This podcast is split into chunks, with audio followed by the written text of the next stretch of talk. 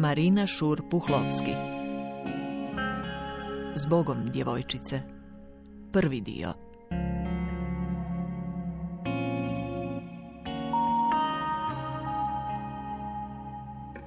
Nataša i ja bile smo vršnjakinje, susjede.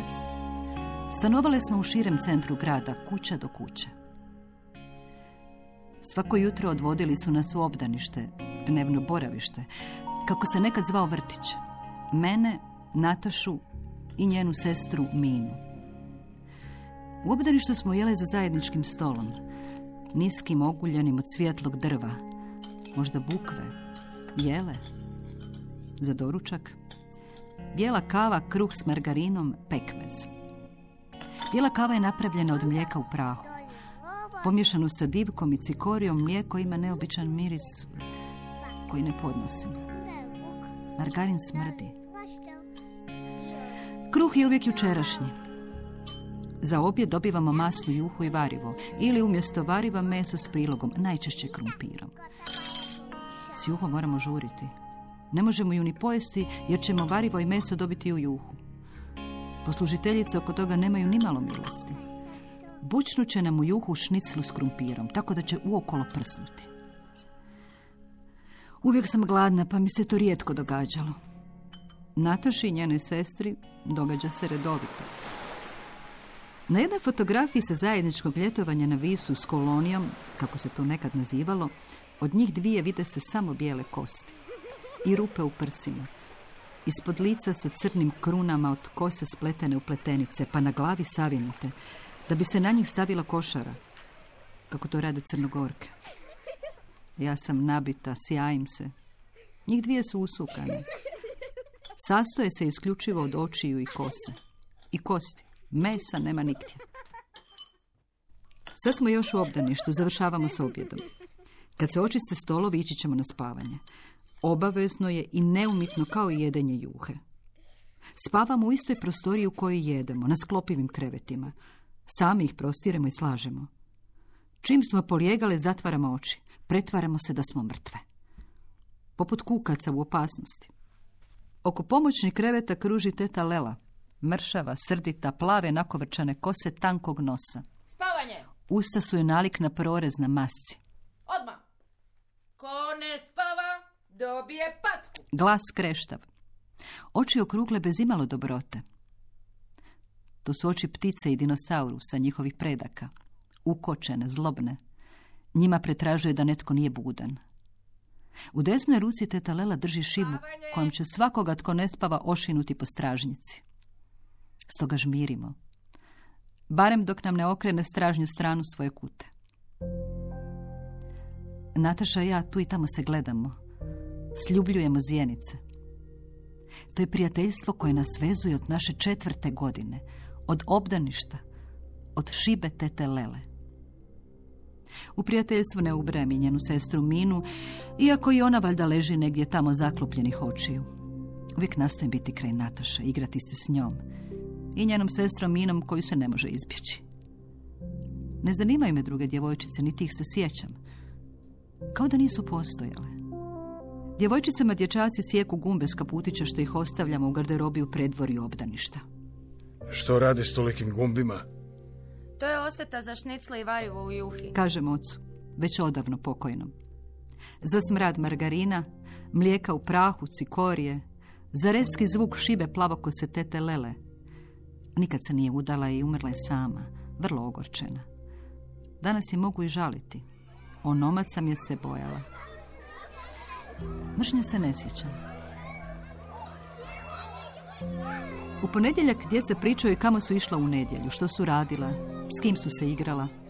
S nama razgovara upraviteljica obdaništa. Sve su priče slične. I one Nataše i Mine bili su u kući, u šetnji, u gostima. Kod bake, djeda, pekli su kolače. Sve su priče slične. Osim moje. A ti? Što si ti radila? Hajde ispričaj nam. Ja zapravo ni ne želim govoriti. Mora me se nagovarati. Ja ne volim nedjelje. U nedjelju me tata uzme za ruku i idemo od birtije do birtije. Djeca se smiju. Očito su već zrela. Točno znaju što se smije govoriti, a što ne. Ovo se ne smije. Zato je i smiješno. Upraviteljica se smiješi ne veselo, nego zamišljeno. Takvo iskreno dijete nisam nikad susrela. Nesposobno je lagati. Otac je moju iskrenost doživio kao podlost. Majci je predbacivao da me ne zna odgajati. Više nikada neću imati prijateljicu koju ću ljubiti potpuno, kao Natašu. Nikad me neće boljeti.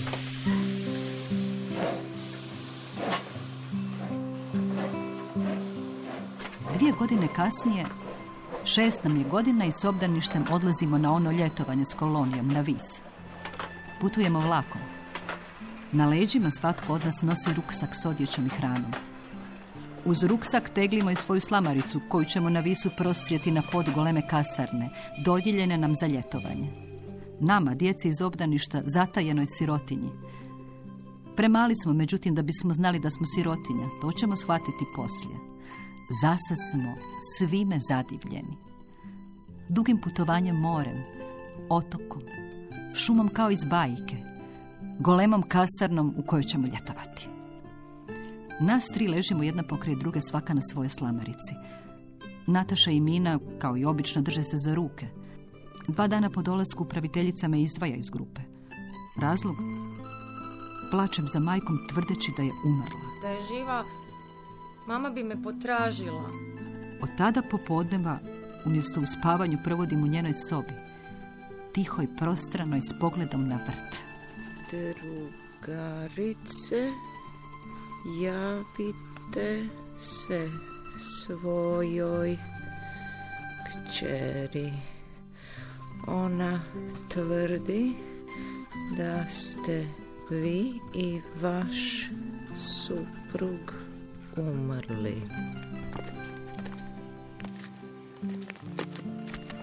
Upraviteljica me povremeno odvodi u šetnji. Strmom prašnjavom cestom punom kvrgavog kamenja. Beremo krupne crne kupine s gustih, bodljikavih žbunova i spremamo ih u duguljastu limenu kutiju s ručkom. Za to vrijeme ostali leže budni u kasarni. Nad njima, kao i kod kuće, stražari teta Lela sa svojim jezivim pogledom, vječno pripremljenom šibom. Kad im se hoću pridružiti radi odlaska na kupanje, Nataša će me ošinuti žarkim, srditim pogledom. Zabolio me više od udarca šibe tete Lele uzduž cijelog bića. Stisnula je ruku sestre Mine, okrenula od mene glavu i požurila naprijed, jasno mi pokazujući da ne mogu s njima na kupanje. Zamjera mi što ne moram zajedno s njima spavati, što ne drhtim pred šibom tete Lele. Ne oprašta mi što me upraviteljica nudi voćem i keksima, odvodi brati kupine. To je sreća na kojoj mi zavidi. Kao da sam dobila zgoditak na lutri i vječno nezaslužen. Ne vidi nesreću na kojoj je izrasla ta sreća i nosi je u sebi kao zlo sjeme bolesti. Nesreća je imati oca koji pije, od jutra do večeri. Neko vrijeme pijanstvo prikriva položajem šefa restorana Herceg Bosna u Gajevoj, odmah do trga Republike, sa živom muzikom na večer. Posao u restoranu sveo je na stajanje za šankom, čašćenje putnika namjernika, pićem, čak i hranom. Čašćenje je padalo na teret restorana, ne njegov osobni.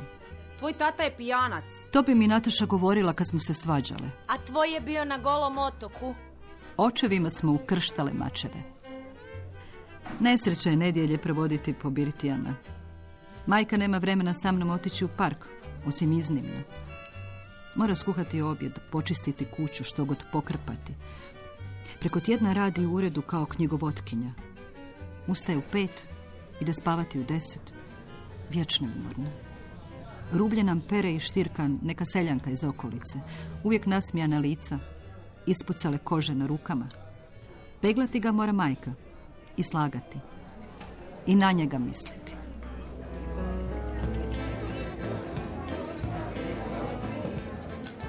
Nedjeljom je majka utrpavala ocu, ne bi li ga prisilila da se na objed vrati trijezan. U tim izlascima nedjeljom ujutro igram ulogu čuvara. Dobivam točne upute koliko otac smije popiti. Tri grmišta, nikako ne četiri, a kamoli pet. U gostionici brojim naručene čaše pažljivo, neumoljivo, kao kakav inspektor. Poslije treće narudžbe suprotstavljam se idućoj. Mama je rekla da smiješ popiti samo tri gemišta. Otac se smije kao da se radi o šali. Smije se i konobarica jako našminkanih usta, crvenih kao krv. I obrazi su je zažareni. Čak se i zove Ružica. Smiju se i očevi uvijek isti pajdaši.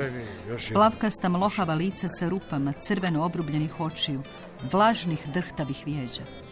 Njihova mi imena ponekad zalutaju u glavu, dođu i odu, natrag među sjene. Na povratku kući otac me moli da ništa ne kaže majci.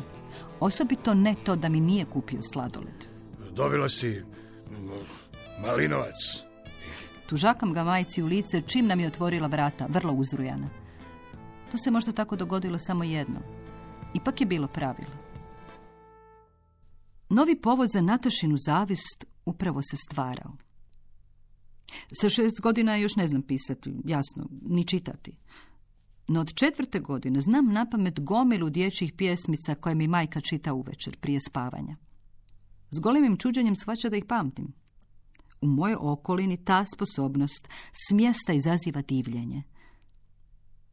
To mi je vjerojatno godilo jer sam se počela truditi, pričala mi je majka. Kad nam dođu gosti, obavezno recitiram stojeći na stolu. Recitiram i kad s majkom idem u posjet. Svi me hvale. Svega toga se ne sjećam. Pamtim samo knjižicu s pjesmicama, zapravo crteže. Dražesne smeđe pečurke, zlobne izdužene muhare, šešira širokog oboda, crvenog, s bijelim točkama. Sa sedam godina konačno sam naučila slova. U klupi s Natašom. Prirodno smo se smjestili zajedno, jer stalno smo zajedno. Vikendima i praznicima u dvorištu iza kuća ili na pločniku ispred, još bez automobila.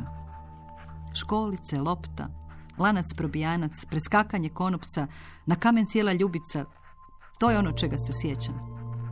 I sanjkanja zimin i strmu susjednu ulicu, samo jedne sanjke.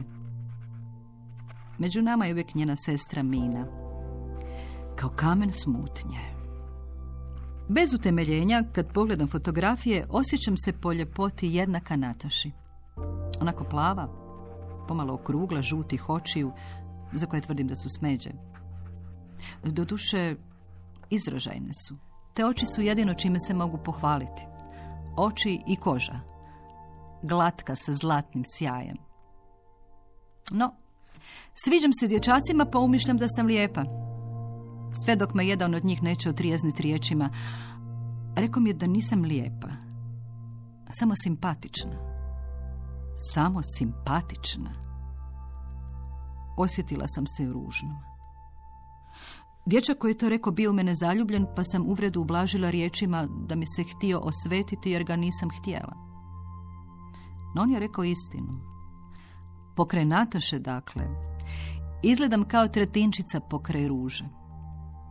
Poljska biljka kraj plemenite vrtne. Ali takvom se ne osjećam ni nakon što mi je to rečeno. Od kad sam počela razmišljati o sebi, doživljavala sam se nekako moćnom, važnom, zanimljivom. Možda je to razlog natašinih opreznih pogleda koje kad kad opažam na sebi, kako me proučavaju, ispituju. Neki od njih podsjećaju me na vremena moje povlaštenosti. U obdaništu, pa na visu. Bljesna ljubomorom koje se jedva može opisati, poput munja noću, iz mračne dubine oka. Ljubomora dobiva jasno omeđene obrise na grupi iz književnosti. U nju su se upisali svi bolji đaci škole, tako i Nataša. Ja, pa nova učenica, Sonja. Sonja je s roditeljima došla iz Makedonije. Kao i Nataša Crnogorka, osjećala se pomalo strano u Zagrebu. Čeznula živjeti u Beogradu.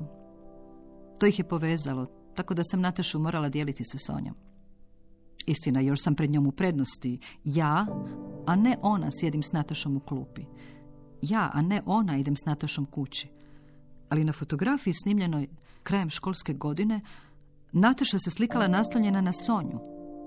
Ja sam na drugoj strani okružena bezveznim licima. Smiješim se, ali znam da nisam bila sretna. Novi jaz iskopala je upravo literarna grupa, što ću shvatiti naknadno. Sonju ne zanima književnost. Na grupu se upisala jer se to od nje očekivalo. Naime, najbolja učenica škole, od onih kojima sve ide. Uz to je najljepša učenica škole, ljepša i od Nataše. Jer je zrelija, ljepotica istočnjačkog tipa. Maslinasta put, zelene bademaste oči, crna svilenkasta kosa, crvena srcolika usta, mali ravni nos. Kvar je kratkovidnost, mora nositi naočale. Ima čudno tkivo, mekano poput putra. Kad bi je prstima recimo jače stisnuli nadlakticu ili bedro, napravilo bi se udubljenje koje bi trajalo.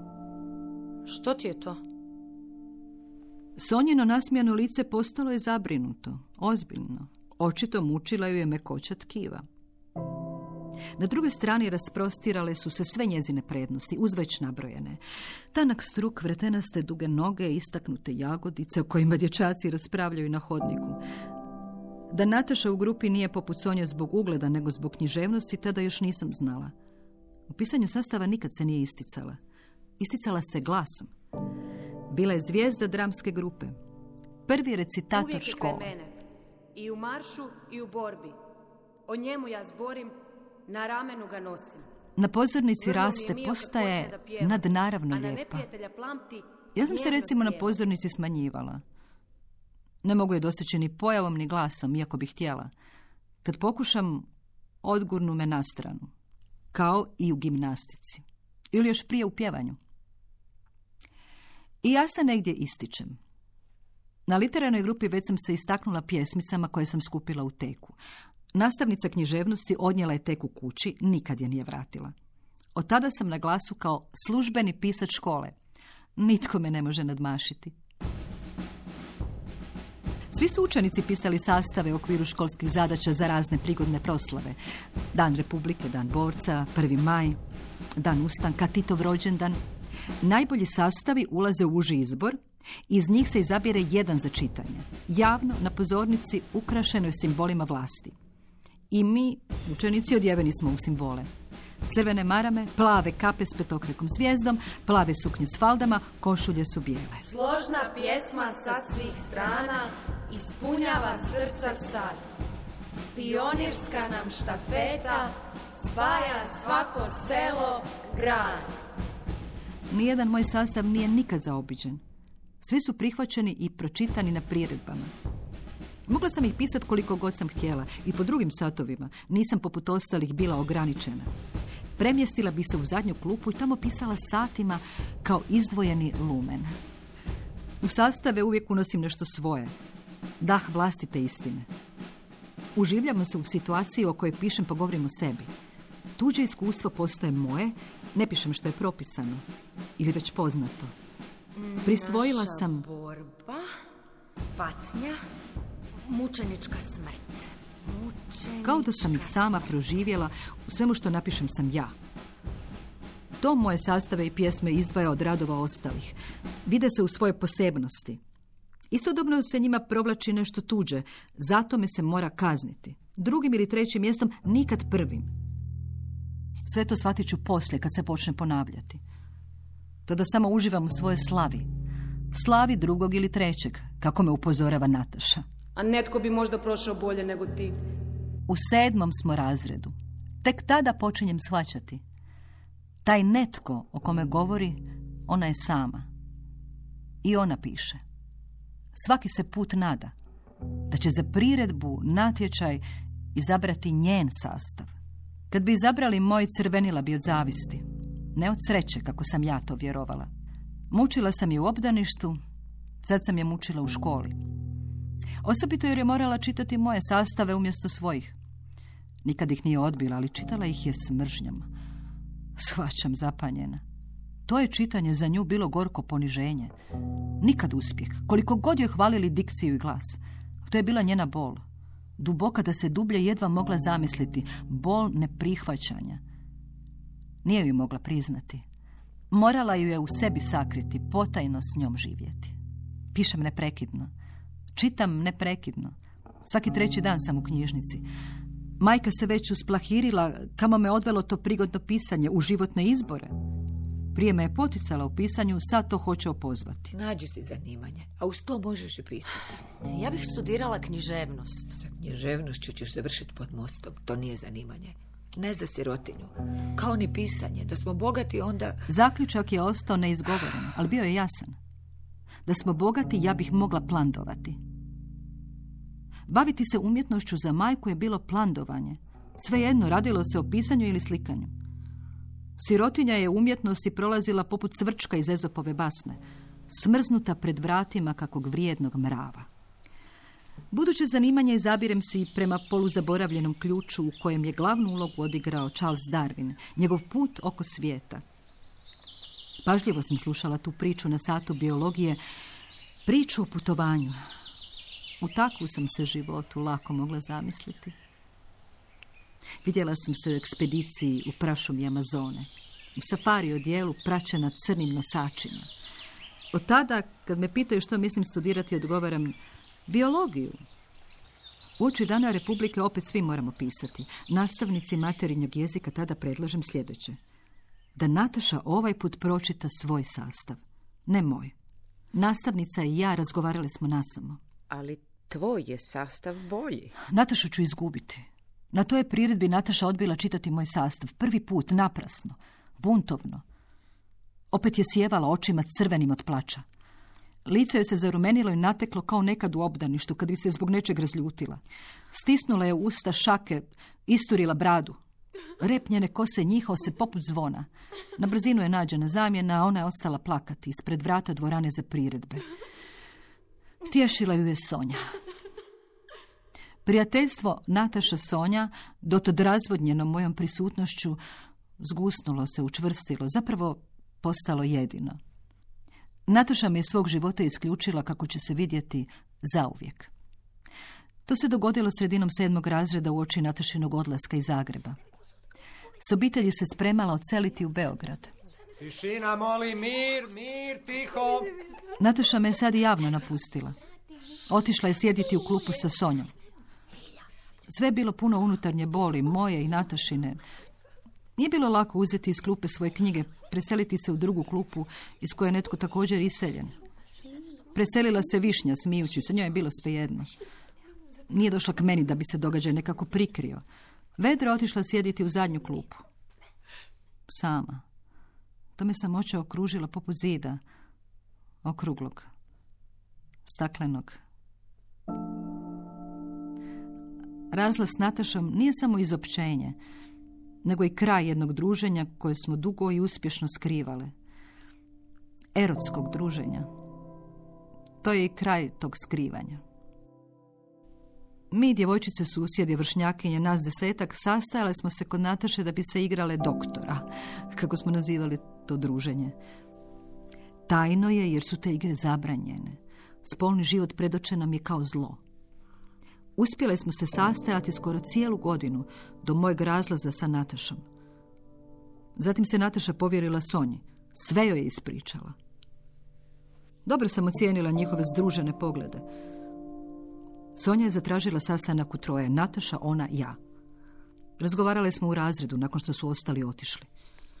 Sonja me je gledala s visoka svojim zelenim iskošenim očima. Sastanak je bio upriličan radi mene, jer me Nataša Sonji označila kao zavodnicu. Ti si s tim počela. U tvom stanu. Postaćeš kurva. A Nataša neće. Nataša je s time završila. Otišli su zajedno, čime su me još jednom ponizile. Nisam se imala kome povjeriti, kome požaliti, osim sama sebi. Tako će i ostati.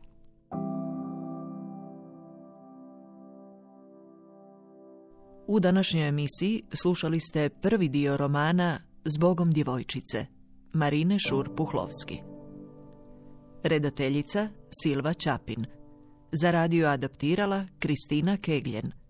Igrali su Ksenija Pajić-Vukov, Mija Krajcar, Franjo Kuhar, Sanja Milardović, Silvio Mumelaš, Tena Nemet Brankov, Sven Šestak, Dora Polić-Vitez i Barbara Nola. Ton majstorica Katarina Račić. Glazbena dramaturginja Franka Meštrović. Dramaturginja na emisiji Kristina Kegljen. Urednica Nives Madunić-Barišić. Hrvatska radio televizija. Dramski program Hrvatskog radija 2021.